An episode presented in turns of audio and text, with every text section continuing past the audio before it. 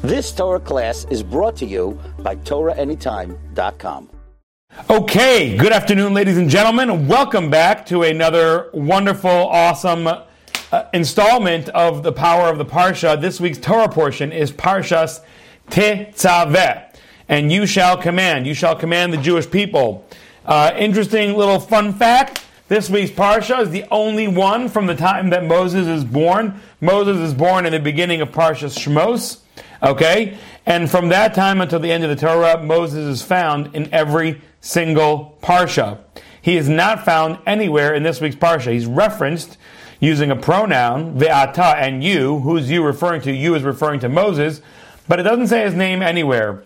There's actually a number of explanations for this. Just like, uh, wait, wait, hold on. Slow down. Slow down, Laby. Let's first thank everybody, because you guys all came on over here in the middle of your busy days, turned on your cameras, you showed up. I got to say thank you. A lot of people I got to thank. Let's start off with thanking. So thank you all for coming on and being part of this class and being awesome and amazing. Here we go. Thank you to all of you who are here right now. Thank you to any of you who are listening to this at a subsequent later date. I appreciate every single one of you as just as much. I also want to thank the amazing staff over at Partners Detroit and Yeshiva Beth Yehuda for allowing me to have the opportunity to engage with you and have this amazing dialogue and class every week and all the classes and all those the Torah study that I do and I and I and I work on throughout the week. And of course, thank you to the amazing folk over at Torah Anytime. It's an app, it's a website. My daughter, my amazing, amazing daughter, who like listens to Torah classes pretty much all of her waking hours. She's an incredible, incredible young lady. She actually made herself a little folder, um, and she printed out like a massive, big size logo of Torah Anytime and she pasted it on the front of this folder because the folder is going to be filled with her notes from Torah classes that she voluntarily voluntarily listens to from Torah Anytime. And on the top, so she's got this folder. It's got the Torah Anytime logo, like in I don't know, maybe eight inches, six inches by six inches. And on the on the bottom it says Torah Anytime. It's an app. It's a website. it's amazing. So she definitely has heard a class or two of mine. So we want to thank the amazing folk over at Torah Anytime. It's an app, it's a website, and it's filled with hundreds of thousands of hours of incredible Torah content. Feel free to peruse on by. Head on on down to www.torahanytime.com or check it out on your Google Play or your Apple Store, or whatever, whatever, wherever you get your apps. Download it and start filling your mind with incredible Torah wisdom from as many teachers as you possibly could possibly uh, consume. Okay, um, back to this week's Torah portion. So this week's Torah portion is Tetzaveh, the only Torah portion in which Moses is not found. Now, the most famous explanation for that is that we're going to read about the golden calf story shortly. And in that golden calf story, God is so angry at the Jewish people, he wants to wipe them out. And Moses comes to God and says, Hashem's like, look, I'll, I'll, I'll take out the Jewish people. You know what I'm saying? And uh, I'll start over with you. We'll, we'll, we we can rebuild. You know what I'm saying? Just me, you, and I guess, you know, and your wife and your kids, and, and we'll rebuild. And Moshe says, if you do that, then mecheni nami sifracha asher kasavta, destroy, take me out of the Torah that you wrote. Now, in the end, of course, God does not destroy the Jewish people, and of course, Moses is not removed from the Torah. However, because he put it out of his mouth, things that come out of the mouth of a big tzaddik have some level of, um, they, they, get carried out no matter what. So even though the full, and even though it was done on, on a condition, if you take out the Jewish people, then erase me. Even so, he was at least erased from the fact that he even discussed it. He was erased from one parsha, and it's this week's Torah portion. Now, interestingly, of course, when do we read about the golden calf? In next week's Torah portion. So why is he being erased from the portion where it was before it happened? The answer, of course, is two different answers. Number one, what we're discussing in this week's Torah portion chronologically happened after the golden calf. The Torah is not necessarily written in order. And number two, he said, remove me from the Sefer that Asher Kasavta, that you already wrote. So we just go back one parsha and we remove him. However, that's the standard idea of why Moses' name is not found in this week's Torah portion. I do want to point out two other reasons, and that's actually not even our topic for today. We've got so much other amazing things to talk about today, but I just want to let you know one reason, fascinatingly, I saw, I think from, I think the Vilna Gaon says this, is that God knew that Parshas Tetzaveh is almost always read in the week of Zayin Adar, like this year. This year we had Zayin Adar this week, and Zayin Adar, the seventh day of Adar, is the uh, yahrzeit of Moshe.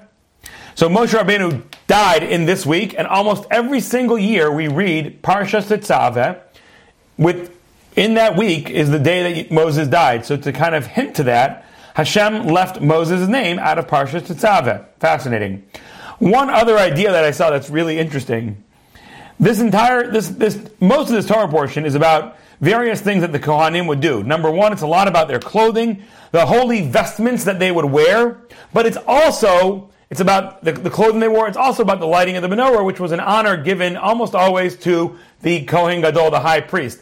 Now, if you remember, Moses was supposed to be the high priest. When God originally came to him and said, Moses, take my people out, Moses was supposed to be the high priest. He was supposed to be the leader, like the, the king, and the high, he was supposed to have all the roles. But because he protested God's giving him this job profusely, God said, All right, you don't want to do it? No problem. Let's get Aaron. He'll come in and help you.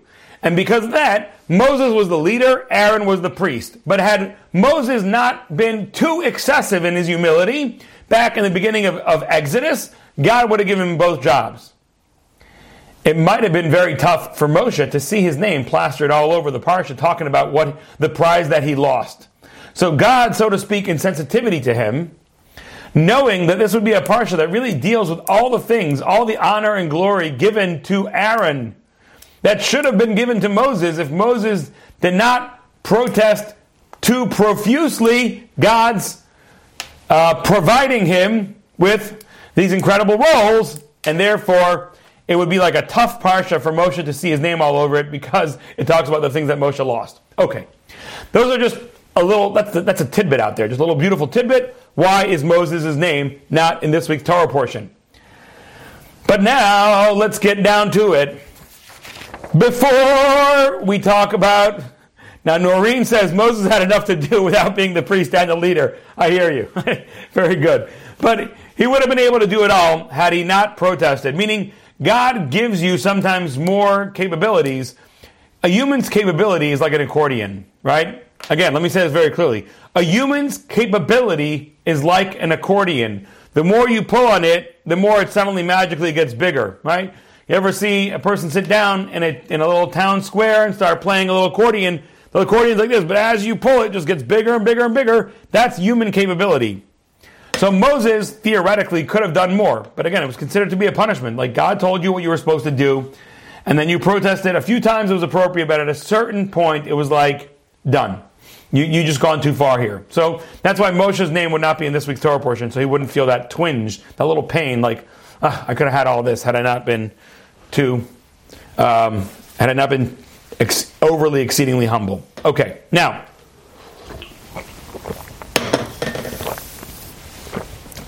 the Parsha starts off with a mitzvah. So it actually starts off with the mitzvah of lighting the menorah. And the, the beginning parsha is Ve'ata tetzaveh. Let's open it up. We're looking at Exodus chapter uh, 27, verse 20. And you will command the Jewish people, and they will take to you very, very, very pure olive oil, pressed for lighting, to make a continual light. The, the, light, the, the, the olive oil used in the temple, when you would when you would press a olive, you were only allowed to use the first drop for the um, for the uh, for the for the menorah, right? So the second drop you could use for ta- like offerings, because in the temple they would bring various flour offerings, and they would bring them with uh, with olive oil. But the very first drop, and the very first drop only of an olive, could be used for the tabernacle and the Beis Hamikdash lighting of the menorah. You know we call oil made from only the very first drop of each olive? We call it extra, extra, extra, extra, extra virgin olive oil, right?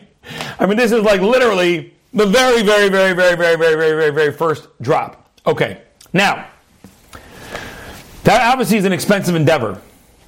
Now, it's very interesting. So it tells you where you light it every day. You'll light it outside in the, in, in, in the, in, the, in the tabernacle.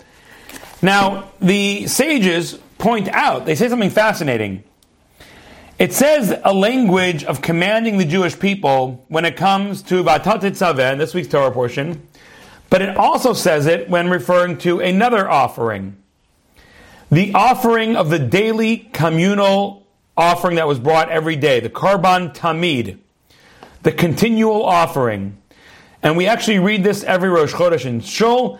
Tzav es b'nei Yisrael v'marta alehem es karda brani lach mi lishai reach nichochi tishmeru lach rivli b'mado v'amarta alehem zeh isha shetakriv l'Hashem kivasim v'nei shana simimim shnayim layom o samid. Okay, so that is the description in the Torah of bringing the karban tamid, the continual offering. It had to be brought every single day, 365 days a year, and there too, we see the language of Tzav es b'nei Israel, command the Jewish people. Now, why does it specifically say by these two mitzvos a language of commanding? So, who tells us this? The Baal HaTurim, one of the great commentators, excuse me, on the Torah says why does it say the language of tzav both by this one and by that one? Because shneim noagim b'chol yom. They are both mitzvahs that need to be done every single day. Every single day, you need to light the menorah from this incredibly expensive olive oil that has to be made only from the first drop out of each olive. And every single day, you have to bring two animals. You got to bring two um, lambs every single day. These are things that require a, a pretty significant, they need to be done continually, and they require a significant loss of money. Therefore, they require an extra encouragement, an extra zrizus, an extra uh, mention of Moses telling them certain things. You know, we got to remind our kids all the time. There's certain things you don't got to remind them, right? My kids all know that, you know, they're going to take, you know, they know like certain things they got to do, but like when it comes, you got to remind them every day. Hey, make sure you brush your teeth. Make sure you know before you go to bed. Certain things that require a lot of time, a lot of effort, or whatever it might be, you got to remind them every day to get them launched. So the, the, the Baal HaTurim says that the reason why specifically menorah and the continual offering are mentioned with the language of tzav is because they require loss of money and they're continual. Therefore, they were done as lashon tzav. Interestingly, the Torah starts off this week's Torah portion, and you will command, ve'ata tetzaveh, and you will command, you, Moses. What is the idea behind that specifically? It, it could just say, you know, ve'chot tetzaveh lebnei Israel, and so you shall command the Jewish people. But it says no, ve'ata tetzaveh, and you will command. Why does it point out you? So a very fascinating idea is that Moses was somebody who was willing to forego cash for mitzvahs. How do we know this? Well, because I saw Moses had a sign outside his door that said, "We'll pay cash for your mitzvahs." No, that's not that's not what happened. The reason why I know this is because when all the Jewish people were in Egypt and it was their last night, okay, so let's go through a little bit of history about the Jewish people. There was 10 plagues. It was not fun for the Egyptians. Definitely not. But then there was one plague that was called the death of the firstborn, and it happened to everybody simultaneously at midnight on the, the first night of Pesach. Now, the Egyptians were horrified, and at this point, they just wanted the Jews out. Get out of our country. They were begging the Jews to leave. Now, Moses told the Jews, here's your opportunity to borrow borrow items from your neighbors, the Egyptians. During the plague of darkness, the Jews went around into their various neighbors' homes and kind of scoped out the situation. You know what I'm saying? Where's the jewelry drawer? He's oh, he's got a Cartier watch on the bottom shelf, hidden in the socks drawer. No one's ever thought of that one before. No one's ever thought of hiding anything in their socks drawer before, right? There's no question about it robbers coming to people's homes. They're like, where should we look? Well, we're not going to look at people's socks drawer because no one would any, ever put anything there. Yeah, socks and underwear. No, no, no. We're going to look everywhere else. We're going to look for safes or whatever. So anyway, the Jewish people during the plague of darkness went around and looked where everybody had their valuables. And then when all the Egyptians were like, Jews, get out, the Jews went knocking on their neighbor's door. Hey, Egyptian friendly neighbor, neighbor, they're like, get out, I'm so scared. You're gonna, you killed my firstborn. He's lying dead over here. I know my next kid's gonna come next. And then the next one and the next one. And the Jew's like, you know, I'll tell you, it's funny you say that because I think we're about to leave ourselves. But I just got one thing I need before I leave. Um, that Cartier watch, yeah, the Pasha. Yeah, I'll, I'll, I'll have your watch, please. And the guy's like, I don't have any, I don't have any Cartier watch. I never, I never, I don't have a Pasha. He's like, yeah, you do. It's in your underwear drawer, in your sock drawer, on the bottom over there, third bottom, third, third cabinet from the bottom. I, I, I was here already during the darkness. Like, no, no, no, I don't have that. Like, okay, the Jew's like, okay, fine, no problem. you don't have to give me your watch. We're just to stick around. And by the way, if you if you do have a change of mind, I also would like the golden earrings that you've got. Um, I believe they're behind the medicine cabinet, and you also have your wife's jewelry box, and da da da da da. I'd like all that. The Egyptian's like, "Are you crazy? You're gonna take all my stuff?" And the Jew's like, "No, no, we're just borrowing it, right?" And uh, if you want us to leave, that's kind of our ticket out. You need to give us stuff. Normally, you need a ticket. You got to pay a ticket to, to, take a ride. If you want us to take a ride, you got to pay us. And the Egyptians were so afraid they gave the Jews all their gold. Okay. Um, now, what, so everybody's around. Everybody's running around Egypt collecting buckets of cash. If you see any of the videos of these smash and grab looting situations, yeah, I don't know if you guys seen any of these videos. Horrible what's going on right now. Like, you see a mob of people just descending on Louis Vuitton or Gucci or Burberry. They just walk in and they start grabbing stuff out. It was not like that. It was much more orderly. It was done with a very nice ask. We came, we smiled sweetly, we told them where the items were, we explained to them that in order for us to leave Egypt, we just needed a few of their items to borrow. Okay? And um, boom, we're, we're going to be out of here. Now, what was Moses while the Jewish people are amassing loads and loads of treasure? The Talmud describes like donkeys and donkeys of treasure, like just every Jew leaving Egypt was like laden with treasure.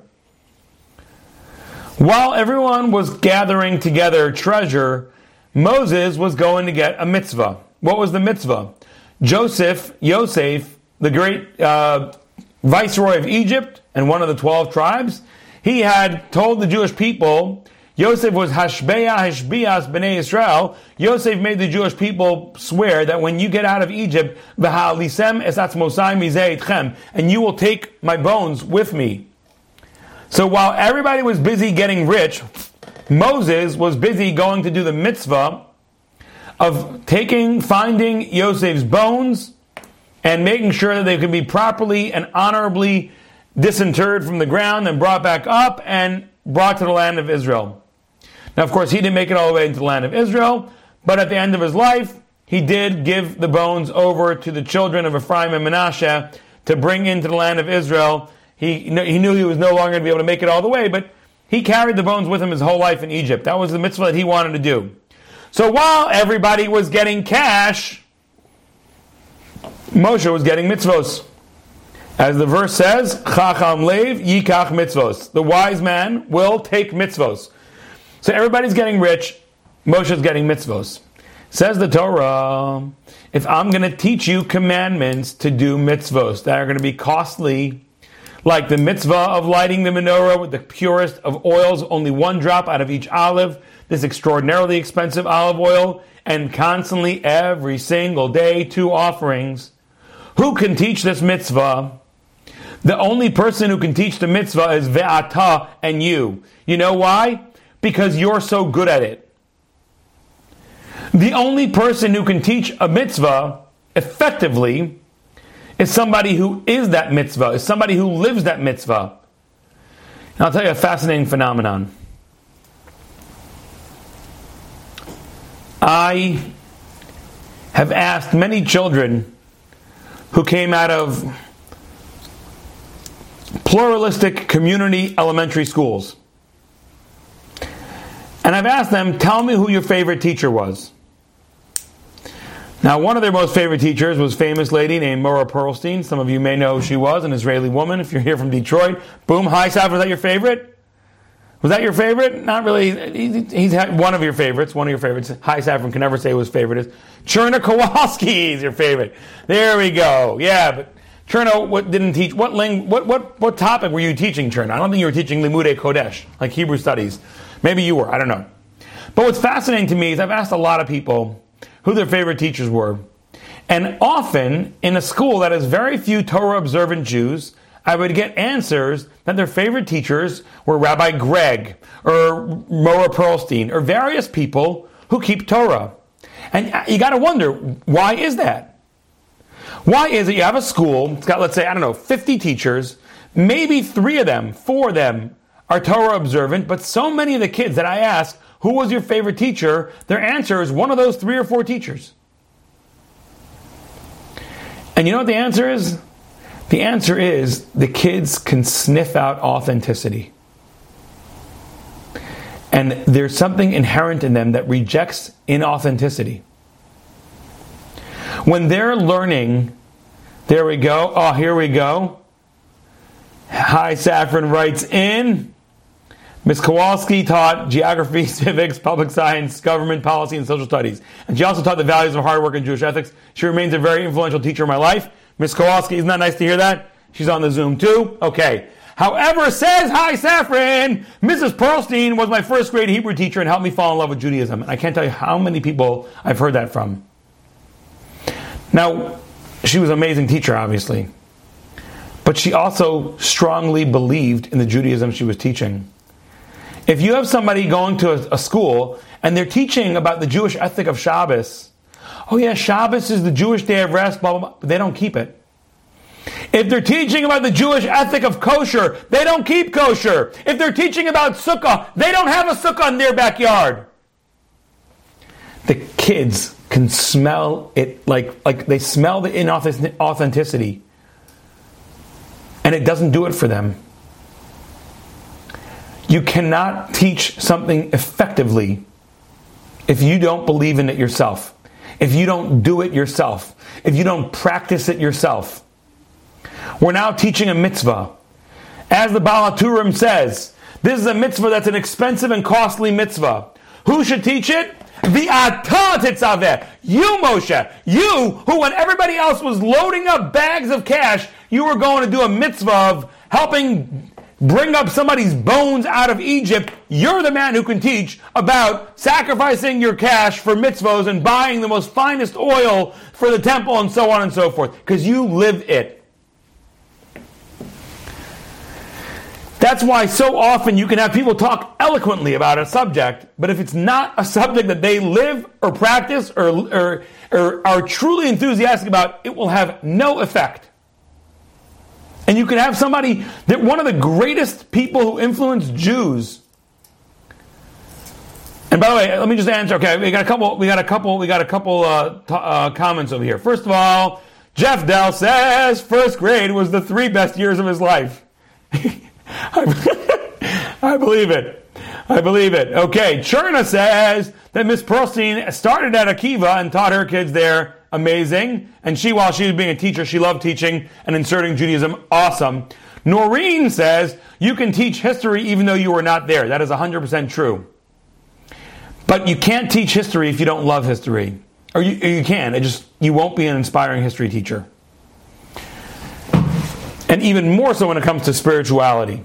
Because spirituality is the matters of the spirit. If you don't, if you're not, if your spirit, if your neshama is not lit up, it's just not going to work.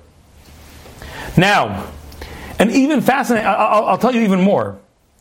Different people, different great rabbis talk about different ideas. And, and there, there are rabbis who have vast knowledge of Torah, but most of their work is in a particular area. For example, the founder of the yeshiva that I went to, his name was Rabbi Shlomo Freifeld. And he was an absolutely amazing, amazing rabbi. And he had incredible Torah knowledge. But most of his classes were talking about interpersonal relationships. Because that was really where he just, he loved different kinds of Jews are different. I mean, people have what we call netios, have tendencies towards certain mitzvos. I love Shabbos. I, lo- I love giving charity. I love chesed. So that's why I talk about that more. Now, I had a Rosh Yeshiva when I learned in Yeshiva. His name was Rabbi Naftali Jaeger, Shlita. He should live and be well for many, many years. Rabbi Naftali Jaeger was an incredible, incredible uh, t- masmid. He, he, he loved to learn Torah. The word masmid comes from the word tamid. He was always learning Torah. He loved Torah. And so many of his speeches came back to learning Torah because that was what totally activated him. And when he talked about learning Torah, you felt it because that was what he was. So, for sure, even when it comes to history, if you don't love history, don't teach history. If you don't love chemistry, don't teach chemistry. But when it comes to Torah, it's even much more because we're talking about it's, it's a spiritual item. Your soul needs to be lit up in order to be able to light another soul. We see this fascinatingly. There's an amazing pasuk in Shir HaShirim, Song of Songs. Says King Solomon in Song of Songs, chapter 5, verse 1. Shir HaShirim, Parak, Hey, Pasuk Aleph. Basi legani achosi kala Orisi mayri im besami achalti ari im divshi Shasisi eini im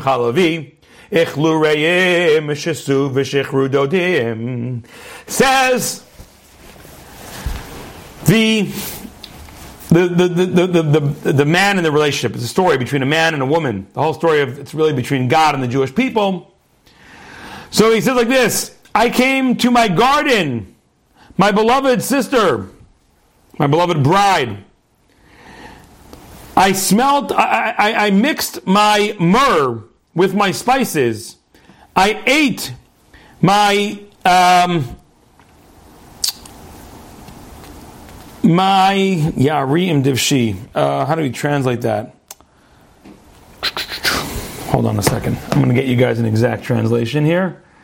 Sorry about that. I like when it comes to psukim, I'm, i try very hard to always give an exact. I, I, I, really try very hard to always give a very very exact translation when it comes to verses. I can when I'm telling a story, I could add a little, you know, I can add a little detail here and there, a little flair here and there. But when it comes to verses, I always like to get it exactly right. Okay, so here we go. I want to I want to get this right. I have come to my garden. My, my, my sister, my bride, I've gathered my myrrh with my spice. I've eaten my sugar cane with my sugar. I have drunk my wine with my milk. Then he says, Eat, friends, drink, yeah, drink abundantly. And and vishichru daidim and, and, and become intoxicated. Get totally taken away with intoxication and, and, and what you're drinking. Seems like a little bit weird because when you go to a party, people are always saying, Come drink with me, come eat with me. Here it's like, Oh, I already ate. I already drank. Now come you guys and eat and drink. But the idea is, what he's saying about over here is Shir HaShirim is teaching us an incredible lesson. They, they, they use a, a, a, a uh, mushal, a parable. One time there was a king, and they were serving a big feast. And the way they used to do it in those days, they would bring out this massive, beautiful, you know, steaming cauldron of stew, and they would put it in the front, and then it would be served to the king, and then everybody else. Now they've prepared this huge feast with this massive stew. They've got a couple whole goats, goats in there. I don't know what's going on in there. You know what I'm saying? It's this big, big cauldron. It's enough to feed the whole, the whole party. And then suddenly a fly flies in. Now, of course, immediately they remove the fly with a ladle. But now everyone's sitting and watching. If the king does not eat from that cauldron, nobody's eating from it. But if the king says, okay, we remove the fly, here, please serve me first, and he eats a nice hearty thing, the whole place eats it. Says Shir Hashirim, the Song of Songs, the song that teaches the love between God and the Jewish people. You want to know how I can encourage other people to eat and drink of the beauties of Judaism and the beauties of the relationship with God? I already ate. I already drank. Now I come and invite you all. Come and eat and drink too. If you live it, you can teach it. If you live it, you can inspire it. If you live it, you can pass it on to others. And you, Moshe, who gave up all the money in the world to do the mitzvah of bringing up bones, you could teach people to do mitzvahs that will cost them a lot of money because you lived it. And we see the same thing on Yom Kippur. On Yom Kippur, the Kohen Gadol first brings a korban that is a, a, a sacrifice, a, a, a, sin offering for his family. Then he brings it for the Kohanim, and then he brings for the whole Jewish people. If I don't clean myself up, I can't expect other people to clean themselves up either. I start with myself. Accountability starts with myself. And this is also what it says, famous, famous pasuk. We say, "V'limadatem osamas b'nechem l'daber bam b'shivtecha b'veisecha v'lachcha v'derecha v'shachvecha v'kumecha." We say in Shema every single day, and you shall teach your children to speak of the words of Torah. When you're sitting in your house, when you're going on your way, when you go to bed, when you wake up. So people think it means I should, I should learn Torah with my son while I'm traveling with him on the road, while I wake up in the morning, when we're at home. No, no, no.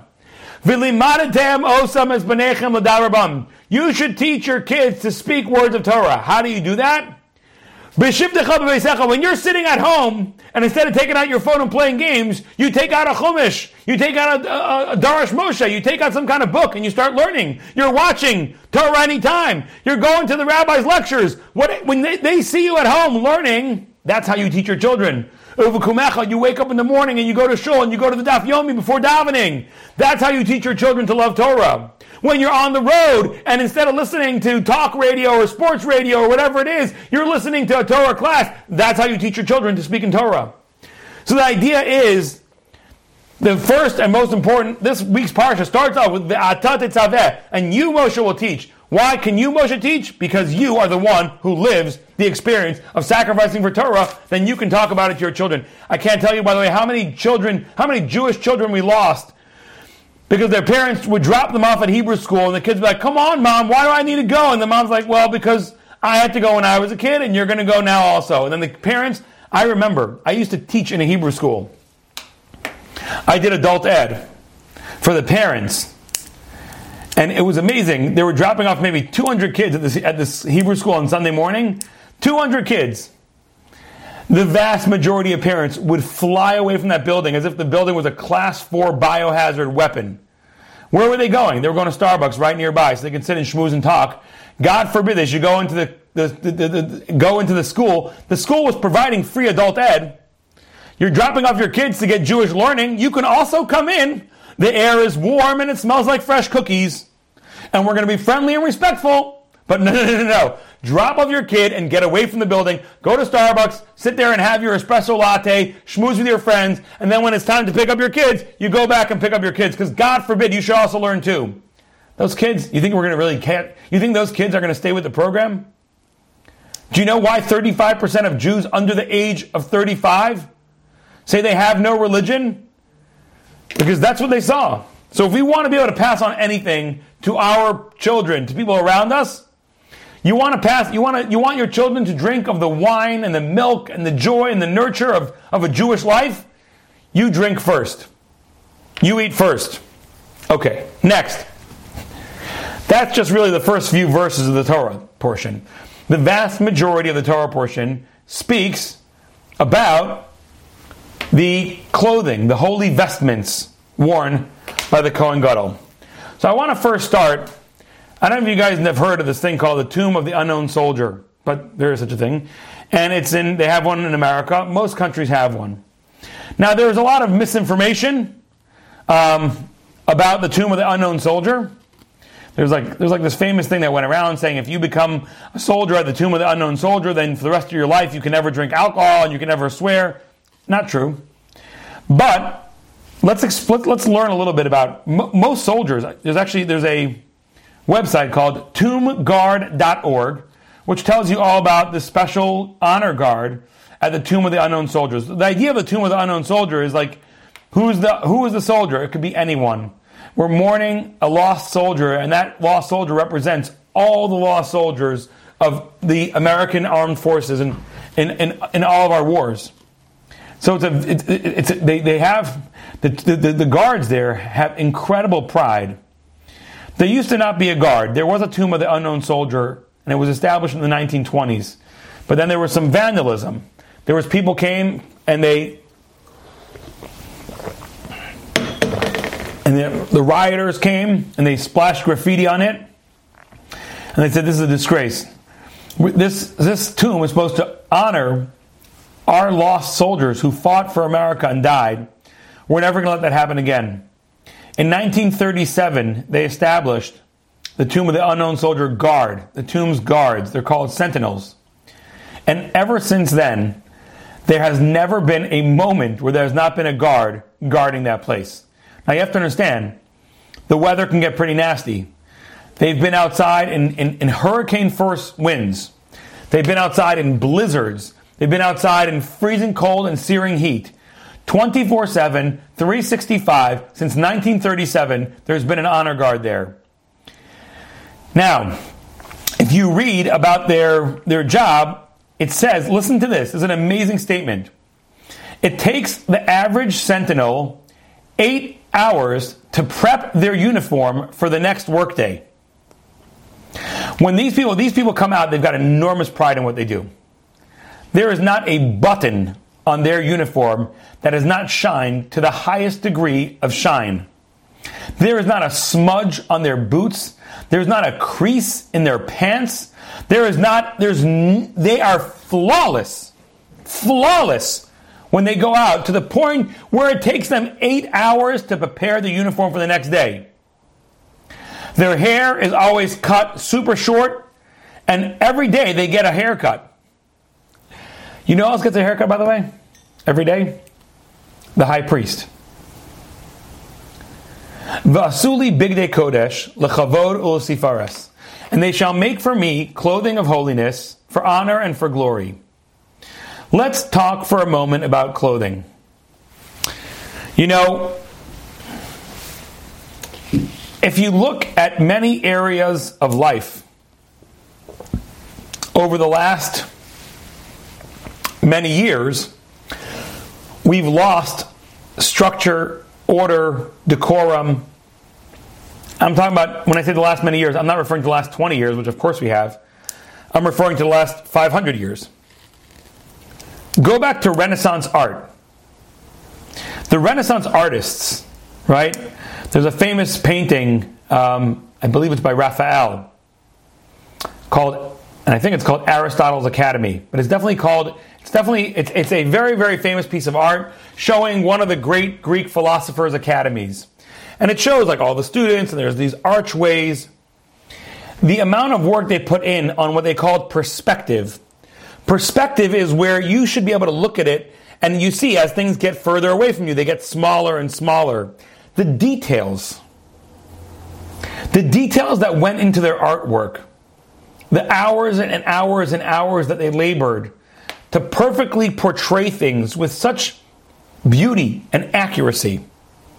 The music from the Renaissance era, right? Think about listening, forget the Renaissance era, even later. Beethoven, Mozart. There's such mathematical perfection to their music. Raphael's the School of Athens. Thank you very much. That's what I'm talking about. Yes, the School of Athens. That's exactly what I'm referring to. See, it's good that Hi is my right hand man over here. People are to think, people watch this video, they think there's only on Hi and Cherna, because those are the names that I say all the time. But there's many more people here. Because that Hi always helps me out all the time. Anyway, but okay. They put so much work into their into their paintings. The music that they created, literature Shakespearean sonnets are most frequently written with iambic pentameter. Now, do me a favor, hi. Google iambic pentameter, post it over here so I can read it off. I don't remember the exact definition right now, but we'll get back to it in a second. There's a perfection to these things. They work really hard. What's modern art today? A Jackson Pollock? Some dude throwing, slapping paint at a wall? What, what, what's modern art today? Some guy who makes a mirror covered in semi-transparent red paint and sells it for five million dollars because that's true. Like, I mean, like, it just this is the world we're in. What's music today? Beats and yelling and screaming and cursing and uh, it just it's it's unbelievable. What is iambic pentameter? It's a type of metric line used in traditional English poetry and verse drama. The term describes the rhythm or meter established by the words. In that, hold on. In that line, rhythm is measured in small groups of syllables called feet. Pentameter indicates a line of five feet. So in Shakespearean sonnets, you have five syllable sections, and they're all lined up perfectly like that. So not only do they have to create this incredible wisdom in their poetry, it's got to be it's got to be sound perfect. It's got to have the perfect meter to it. They say I don't know if this is true, but they say that if you listen to classical music, you add like one or two points to your IQ because it's so perfectly mathematically perfect. It creates order in the brain, so to speak. And we got Jeffrey Dell has got the, the by the way, if you want to see Jeffrey Dell, get out of the way. Show everybody that that is Jeffrey Dell's background right now is the famous painting, the School of Athens. If you look at the multiple layers of arches and arches, and they get smaller and smaller as they go back, this is considered to be one of the perfect examples. You can just stay down, Jeffrey. You're good like that. Uh, this is considered to be one of the perfect examples of, of, of perspective. Today, again, our art is like, you know, modern art doodling and, and, and, and, and, and, and music is just, it, it's bizarre. When I was in, when I was younger, I remember there was, there was an album that came out from a, a group. I'm not even going to say the name. I'm not even going to say the album's name. But this went like triple platinum. It was like the biggest album of the year. The entire album was like played on three chords. It was like so uncomplicated. The music was so and so we're just living in a world of, and, and let's talk about clothing. Now we can trace it back, according to my mother, we can trace it back to John F. Kennedy to a certain degree. Because if you look at paintings, not paintings, pictures, photographs. If you look at photographs, people wore hats in public as a sign of respect. Who was the person who broke down that tradition? That young, handsome, good looking president John F. Kennedy with this big shock of red hair, reddish hair. And he came to his inauguration with a bared head. And then it became a slow movement to the point where now no one wears a hat in the streets. Yesterday, I was listening to an interview with a guy named Jack Mallers. Now, by the way, ladies and gentlemen, a number of times on this podcast, on this podcast, on this class, on this shiur, my Thursday shiur, I've said things, statements like, mark the date today and watch, the date is today, da da da, and watch. I, I said, by the way, in November, you can go back and look at the tape. In November of 19, I didn't know about no pandemic or whatever it was, but I said, we are going to see an, a market crash within two years. And boom, by March it happened. Now, I actually also have myself on, on, on, on, on my Parsha email before the previous crash in 2008. I wrote a whole Shabbos email describing the debt to savings ratio in American households, and I said, this house of cards is going to tumble. Today is February 10th, 2022. It's 12:47 p.m. What I'm saying to you now is watch Bitcoin because that thing is going to explode. This is not financial advice. But I've been saying this for years for those who know me. But I'm, I'm just telling you, it's right now Bitcoin's at 45 grand roughly. It's it's unbelievable what the potential of that thing is, and I really believe you're going to see that this thing is going to it's it's going to be incredible. There's a guy named Jack Mallers. Jack Mallers is a huge figure in the Bitcoin world. I can't get into the whole thing. He's the CEO of a company called Strike, which enables lightning payments. But let me just let me just say this. He allows you to use the Bitcoin network because besides the Bitcoin being a currency, besides being a store of value, the Bitcoin is the Bitcoin is so many different things, and that's what makes it so valuable. But one of the things also is it's a financial network that goes all over the world. But there's it's slow, it's complicated. The Lightning Network is a layer two protocol which lies on top of the Bitcoin protocol, creates massive bundles of transactions and drops them on the protocol. But the advantage of it is that it's way cheaper than using the actual Bitcoin itself. It's still based on the Bitcoin blockchain, but it's way cheaper, it's way quicker, and it's it's like almost it costs pennies. Jack Mallers, and by the way, think about all the, the do you know how many hundreds of billions of dollars what we call our remittances. Remittances are people who come here from Honduras, from El Salvador, from Dominican Republic, Dominican Republic, from all over South America, from Mexico, from Colombia. They come here, they work here, and many of them send their money, or a good chunk of their money, back home to help their families. That's called remittances. There are hundreds and hundreds of billions of dollars of remittances every single year.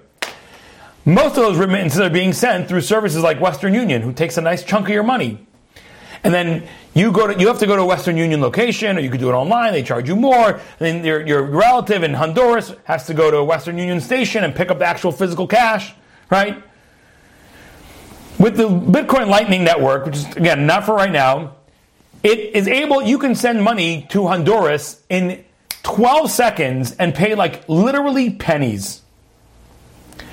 So there are com- countries in the world that are starting to, it's called orange pilling. When you change somebody over to be a Bitcoin fanatic, it's called orange pilling. There's a famous movie called The Matrix. There was a blue pill and a red pill. Do you want to like, do you want to see reality for what it is? Do you want to keep going back to your like, you know, whatever your, your fantasy world that the machines are making you think it is?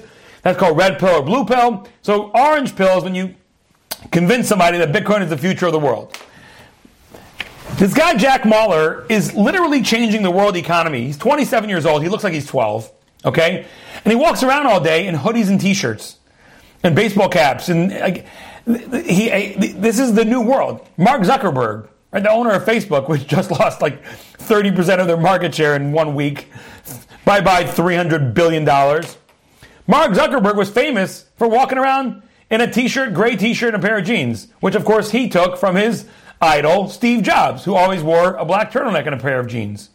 But there was a breakdown in the idea of dressing up. So you have this guy, Jack Mallers, who's the CEO of one of the, I believe, one of the most important country companies in the world finance right now, because he's transitioning uh, the world financial rails from the antiquated, you know, banking system, which is horrible and expensive and slow and just not a great system, to a much quicker, better system. He's a really important guy. He walks around all day in like t-shirts and hoodies.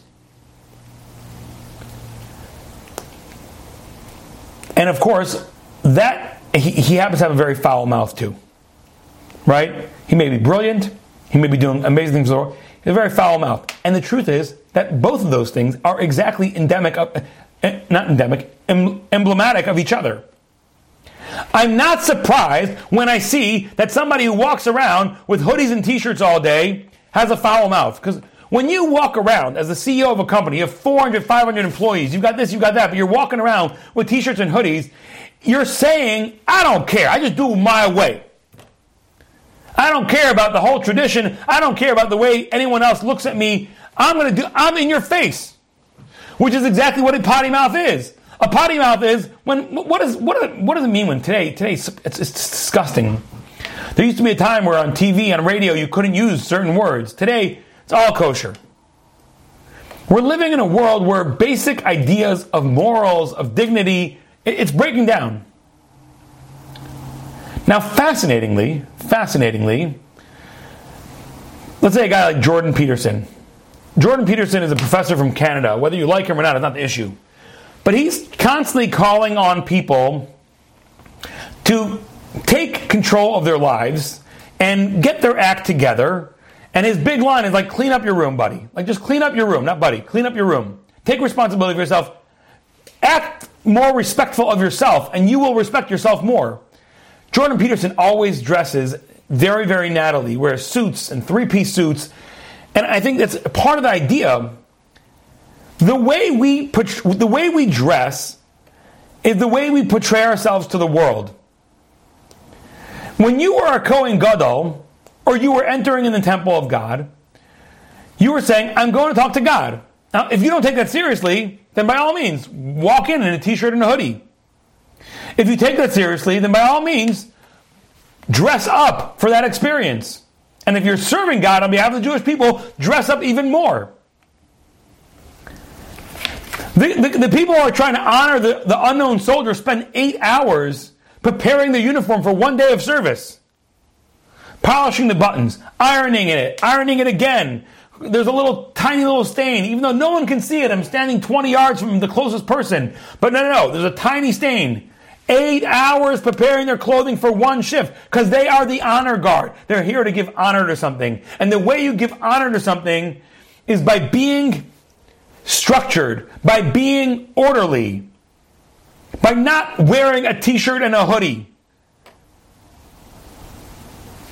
by not speaking in a way that's uncouth. By not having, meaning uh, our world is a world of breakdown. The music is broken down, the art is broken down, the, the literature is broken down. You know, today it's like, you know, modern poetry. He's got people used to have to work to create poetry. They had to really, really, really work hard to get. If you wanted to write an iambic pentameter, so again, not only was there rhyming, but there's like perfect structure in everything that you wrote.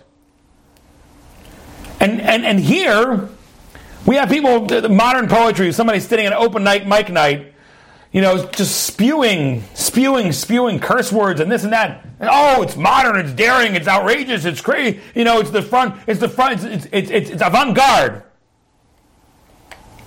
No, it's, it's not avant garde. People have been swearing and cursing in, in, in pubs and bars for the last 2,000 years. You're not avant garde. And if your art is just like flap, flap, flap, flap, just throwing paint at a, at a wall or drawing stick figures or whatever else you're doing for modern art. And it's like so cool because, oh, look at me. I'm so awesome and people are going to buy my art even though I just basically made a, a, a, stick figure, you know, eating a lollipop and you're going to buy my art because I'm so famous and I'm so cool. It's another way of saying to the world, I don't care. I don't respect you. I'm going to walk in with a hoodie and a t-shirt to the IMF, to the International Monetary Fund because I don't care I'm showing you I'm where it's at. I don't care about norms. I don't care about structure. I don't care about discipline. I don't care what comes out of my mouth. I don't care what comes out, you know, how I look, what I say. You don't like it? I don't care. The Kohen was not like that. The Kohen was l'chavod sifares. If you're going to talk to God, put dress up. If you're going to serve God on behalf of the other people, make sure that your clothing is perfect. If you were a Kohen, you were not allowed to, you were not allowed to serve in the tabernacle with a stain on your clothing. Not allowed to serve in the tabernacle. Now remember, there was blood, there was fire, there was smoke, there was all kinds of stuff going around in the temple. You had to keep your clothing pristine. Okay. I have one last idea.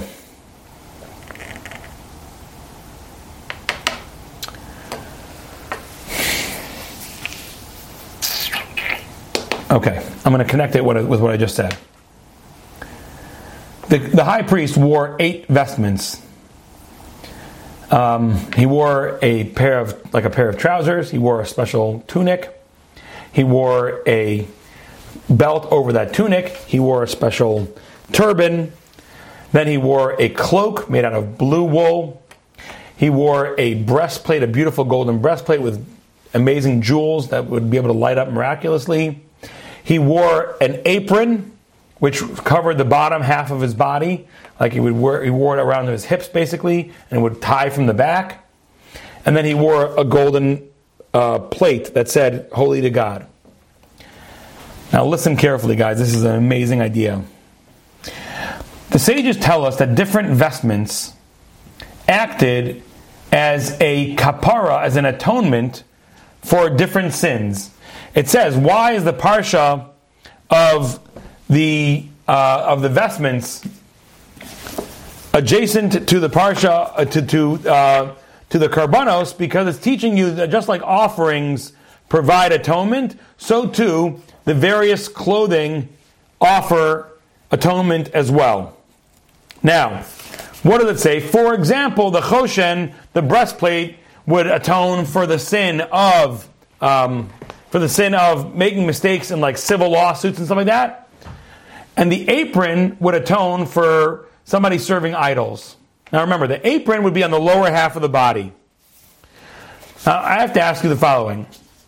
If a person is serving idols, or he's denying the re- reality and the, the reality of God, is that because he's got it in his mind, right? In his mind, he's got a problem. He's got questions. Why should I believe? I don't know. I can't see God. I can't smell God. I can't feel God. I would think that the, the, the thing that should atone for idol worship, right? Or the thing that would atone for you know, today, like atheists, similar to idol worship. Today we don't really have idol worship. Instead, we have more like atheism, denying of God's reality. In those days, they would say there was a God, which is not, not this God, is that God.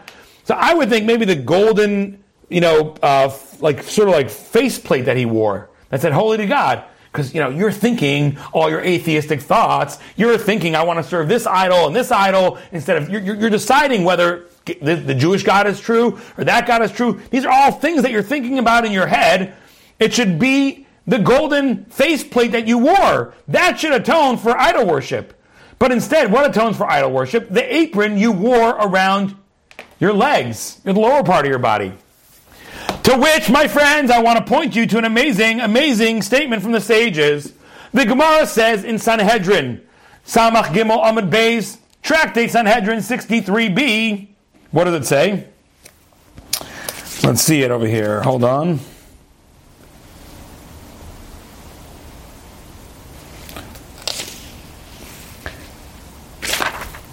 Amar Rav Yehuda Amar Rav. Rav Yehuda says in the name of Rav, Yodin Hayu Yisrael Bavodas Kochavim She'im Bamamish.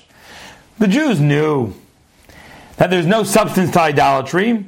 Avdu avodas kochavim ela lahatir lahem arayos befarhesia. The reason why they engaged in idolatry was to permit themselves overt immorality, sexual immorality. Meaning, really what drives our desire for idolatry?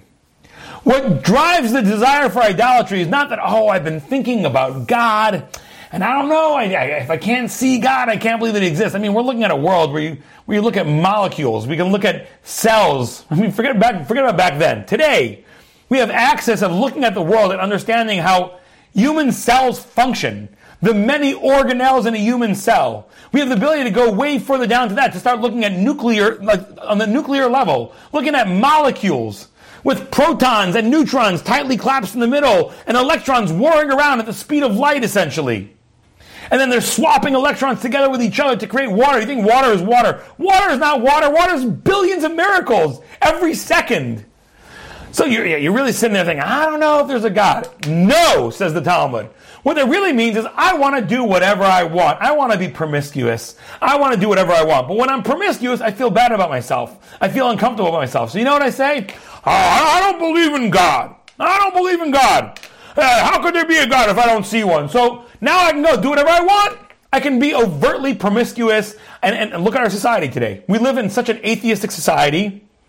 And how ridiculously overtly promiscuous is our society today. So you know what the Torah says? I'm calling your bluff. The ephod is that which atones for the sin of idolatry. It doesn't cover your head.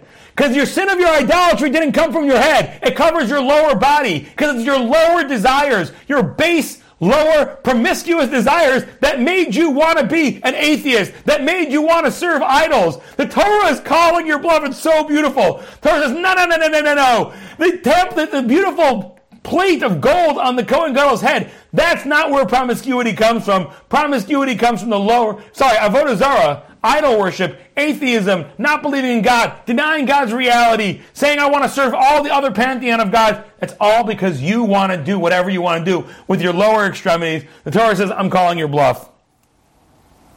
Don't think you're a philosophical heavyweight.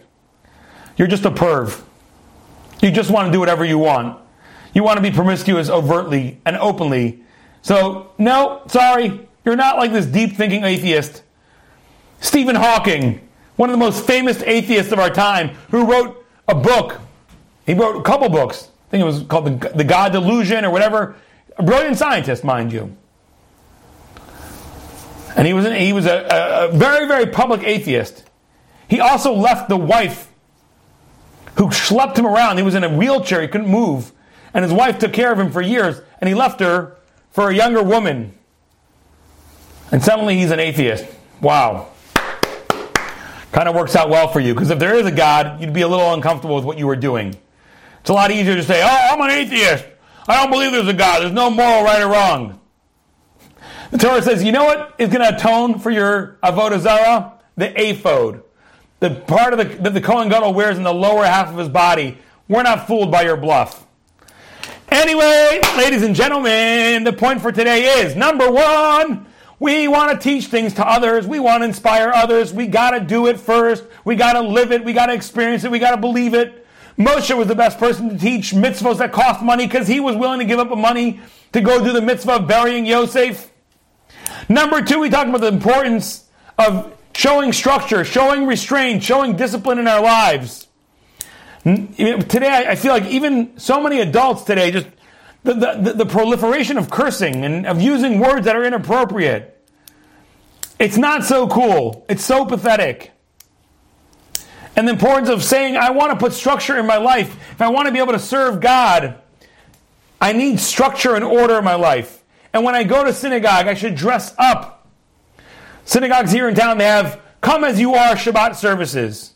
And everyone shows up in their t-shirts and their and shorts. It's, it's so missing the point. It's so walking over Judaism and saying, yeah, Judaism is not important. You can come, come get Judaism any way you, you like it. But that's, that's not what Judaism, Judaism is a relationship with God. It's supposed to be aspirational. Dress up for Shabbos, please, by all means. Put on a suit, put on a tie, put on a sport coat, put on a button down shirt. Dress up. Even if you're someone davening at home, you're supposed to wear shoes, you're supposed to be covered properly. It's, there are rules to this. Structure is a good thing for the world. And the more we just move into this chaotic, anything goes world, it's, we're, we're, we're missing out. And, and, we see the world getting chaotic around us. We're, un, we're trying to figure out why is this happening? How is this happening? And lastly, the importance of recognizing that the desire to say, I don't believe, and the desire to be, whether it's atheist or serving other gods or whatever it is, it's not coming from up here. It's coming from your lower parts of your body. And, and the Torah calls that out, and we should recognize that too. And with that, my dear friends, let's call it a wrap. So thank you so much for coming. Thank you so much for listening. And thank you, most importantly, for being awesome because you are. You've just experienced another Torah class brought to you by TorahAnytime.com.